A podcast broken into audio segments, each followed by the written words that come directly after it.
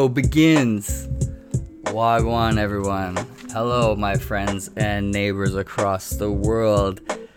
Let me introduce myself if you're here for the first time. My name is Mortimer El Matador Maine. This is my lounge. This is my podcast. This is my show. What we do here in the afternoons before we pop off with the with the craziness that comes with the nighttime, you know, in a bar. I've just been going through my record collection that I've that I've transferred here to the lounge. Um, one record at a time. We're going through it. It's loosely alphabetized. I'm pulling out an LP. I'm playing the one or two or three, maybe, what I think are best songs off that record, and then we talk about it. All right. so, welcome to the show. If it's your first time, welcome back. If you come in every day, I love seeing your beautiful smiling faces in my mind's eye. Okay, so first things first, let's talk about the movie we watched earlier while we were setting up 1983's The Keep. Directed by Michael Mann, starring Gabriel Byrne, Jurgen Prochnow, and Scott Glenn. This is a movie based off of a book that I read after getting it at a hostel in Greece. I was like, what is this? The cover looks cool. I read it. It was about Nazis occupying this castle in Romania in 1941 and this demon inside that like fucks them all up. Pretty cool. And other stuff happens. You should check it out. Check out the tagline. Tonight, they will all face the evil. the keep. Go ahead and see it. It's nice to see. Uh, it's always nice to see Nazis get fucked up. Okay, so fan mail. This was pretty cool, I thought, from just yesterday. So here's the email Dear Morty, during the conclusion of yesterday's Johnny Cash episode, you recounted a personal story of you and a friend discussing the rapper Nelly. Specifically, you were discussing his rationale for wearing a band aid on his face. You quoted him as saying, It's because my brother is locked down, so you know. Okay, I'm just gonna pause the letter here. That's true, but that was a quote from my friend Chains, who actually saw the interview, okay? So that was a quote of a quote. Okay, the letter goes on. I must admit, I questioned the legitimacy of this quote, so I Googled it, and sure enough, the first hit was from the website funtrivia.com, which quotes Nelly as saying, I think that my little brother, City Spud, might see it. Cause you know, he in lockdown right now. So you know what I'm saying? I do it to let him know that we holding it down for him too. So, that's the quote. Moving on in the letter. Wow, your recount was, in actuality, extremely accurate. in the future, I think I'll think twice before questioning any of the knowledge you drop. Hmm, well, you know what? That's good. That's what I want. You you must question everything. And then Brad says, Cheers to everyone at the Treehouse Lounge. Keep up the good work. P.S. My little brother, also in lockdown, so maybe your audience wouldn't mind wearing band aids on their faces. he might see it and know that we're all holding it down for him too. You know what I'm saying? Peace, Brad from Parts Unknown. Brad, I'm wearing a band aid right now, my man. So, uh, peace to little Brad. And yeah, this is not just a podcast, it's a movement, you know what I'm saying? Thanks for writing in. I hope you write it again. I man, did Brad has Brad written in before? I think I remember Brad from Parts Unknown. Okay, moving on. We got a big show today. We got a we got a good song, man. Really good song. Great song actually. Good band, really good band. Couple great songs. Today we're talking about Cream. Cream. Cash rules everything around me. Cream, get the money. Just kidding, not that cream. The cream, as in the cream has risen to the top. The cream of the London mid 60s jazz blues musicians. The cream. Cream wasn't a band for that long, okay? There's three guys in the band Jack Bruce, Ginger Baker, and a guy named Eric Clapton. This Jack Bruce guy, this dude was crazy apparently. his band before Cream broke up because Jack Bruce pulled a knife on somebody, pulled a knife on one of his own band members, man. And where I'm from, you know, don't pull that thing out unless you tend to bang, you know what I'm saying? So don't be pulling a knife on me unless you're gonna stab me. And if you're gonna stab me, man, I don't wanna be in a band with you anymore, you know? Fuck out of here with that. So yeah, that's where these guys started off. so they had, yeah, just a couple albums. The one we're gonna be listening to today is called Wheels of Fire. It's their third album. It's from 1968. It is the world's first platinum selling double LP. Okay, there's two discs in this album. This was a double LP. These guys, couple genres blues rock, psychedelic rock, and what was called hard rock. Which is also how Aerosmith uh, was defined back in the day. Basically, what used to be hard rock now sounds pretty soft as hell, in my opinion. no, just kidding. What used to be hard rock, if played today for the first time, would definitely not be considered hard rock. Psychedelic rock? What's that, right? Well, have you ever tripped, man, out on drugs? Psychedelics? Hallucinogens? Well, you should, okay? At least once. Expand your mind, son, in all directions, baby, always and then put on some rock music, and then you got psychedelic rock, right? I mean, that's part of it, but uh, no, I think psychedelic rock. It was it kind of coincided with the oh man, Jimi Hendrix, the the the visuals, the effects on the guitar, the wah wah pedal, you know, wow wow wow. I think that has something to do with it. So that's pretty cool. Couple genres there. Like I said, these guys were considered no shit in London, uh, among the city of London, even in England, some of the best musicians, technically musicians, coming out of jazz and blues, and then uh, becoming rock stars. But it didn't last long. Yeah, only about two years and a bit. So when you have three extremely capable and creative musicians put them on a stage together with only three instruments, they're gonna stunt. They're gonna solo. They're gonna wanna constantly solo. Try to outdo each other, you know? And especially when you're coming from a jazz background, you gotta give up the solo, you know, when somebody wants to solo. Otherwise, you're kind of a dick. You would go see them in, in concert, and they only play like five songs because every song has like a fucking 20 minutes solo in it. 20 minutes of solos combined. So that's pretty whack, in my opinion, but that's how it was. So they were constantly going back and forth like that, which created a ton of pressure. Tension, man. Too much pressure. So they broke up after only uh, two and a bit years. So this was super interesting because when I think about a Marshall amplifier stack, like it's just an iconic image of, yeah, power and sound with that nice white cursive Marshall lettering and just the sheer size of these things.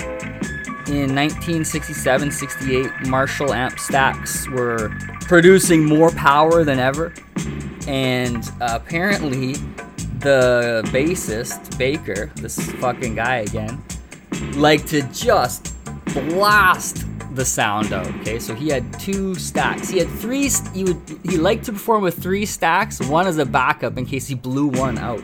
And he used to turn up the volume on his bass on stage so loud that it actually damaged drummer Ginger Baker's hearing. He started to go deaf after their first gig. Listen to this. Listen to them sum it up. Baker said in a 2006 interview, It just got to the point where Eric said to me, I've had enough of this. And I said, So have I. I couldn't stand it. The last year with Cream was just agony. It damaged my hearing permanently, and today I've still got a hearing problem because of the sheer volume throughout the last year of Cream. But it didn't start off like that. In 1966, it was great. It was a really a wonderful experience musically, and it just went into the realms of stupidity. Bruce and Baker's combustible relationship proved even worse as a result of the strain put on by the band's non stop touring. often forcing Clapton to play the perpetual world peacekeeper. So these guys all knew that they were good and they weren't in really a happy situation, and they would certainly be able to have some sort of other solo career because they had all been in bands before, right? This is nobody's first band. So they said, that's it. So let's listen to some psychedelic rock. Sit yourself down into the white room and see if after you can start to see some colors, baby. Here we go. This is Cream. This is your brain on drugs.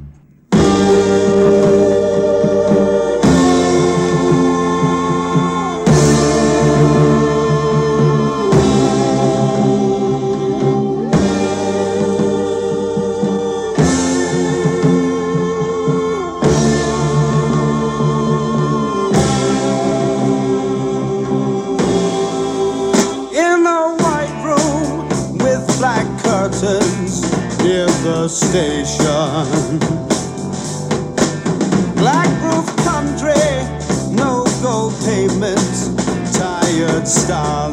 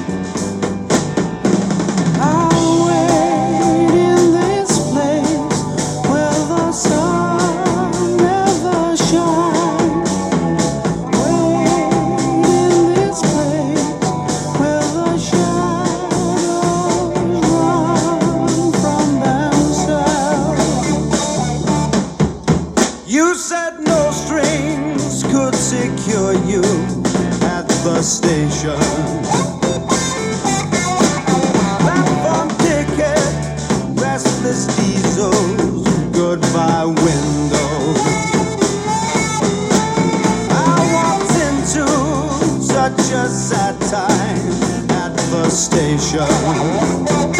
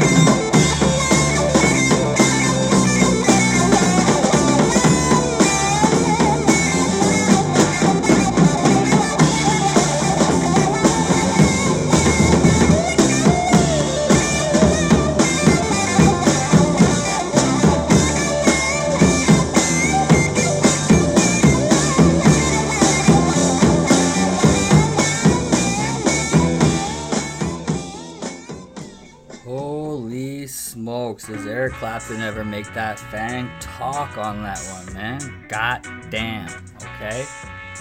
Well, I hope you like that one. Your uh, your first psychedelic experience, maybe. so, I have to mention that this song is great, but they also have another equal. If you like that one, you're also gonna love a, a big tune, their other one, maybe even bigger. I just don't have it on wax, okay? I don't have their first or second album. The one I'm talking about is off their second album, which was a big, big success, Disraeli Gears. I do not have Sunshine of Your Love. I wish I could play it for you. I wish we could get down like that. It's getting it down. That one. So go out, check that song out, and then uh, we'll definitely be on the same level. Okay? So, having said that, maybe you've deduced that that is going to be it for today's show. I don't have any more fire chalks for you. So, I'll leave you with this, though, something to think about. Right now, as of today, the moment you hear this, okay, consider this, we are at the height of human technology and our collective understanding of things. In the news today, I just read that they've uncovered a previously undiscovered city in Luxor in Egypt from the ancient Egyptians. So we have a lot of information uh, from the Egyptians, from the writing they left behind, uh, which we can decipher. And they described a lot of things, and we can deduce a lot of other things from the archaeological finds that are, they've left behind. So dig this, man. Based on their writings in 2000 BC, the ancient Egyptians believed that they were at the absolute height of technology. that they had discovered it all. That there was nothing new under the sun, God. Okay? These were people just like you, living in cities. They had jobs, they had families, they had bureaucracies, they had a lot of the stuff that still exists today. And just now, buried under tons of sand and time, we are discovering where they lived. So it's conceivable that thousands of years from now, under tons more sand, time, dirt, they will discover us and maybe learn about what we thought about ourselves. And I wonder what they would think then. okay, baby. Each one teach one. Everyone's welcome here in the lounge, okay? Come correct, get respect. That's how we do it. Come back in 24 hours. I'm gonna have more of the good stuff. Just for you. This Mortimer, the Magic Man main signing off, and I will see you tomorrow. Peace, peace, peace to all the gods and the earth, but especially the earth.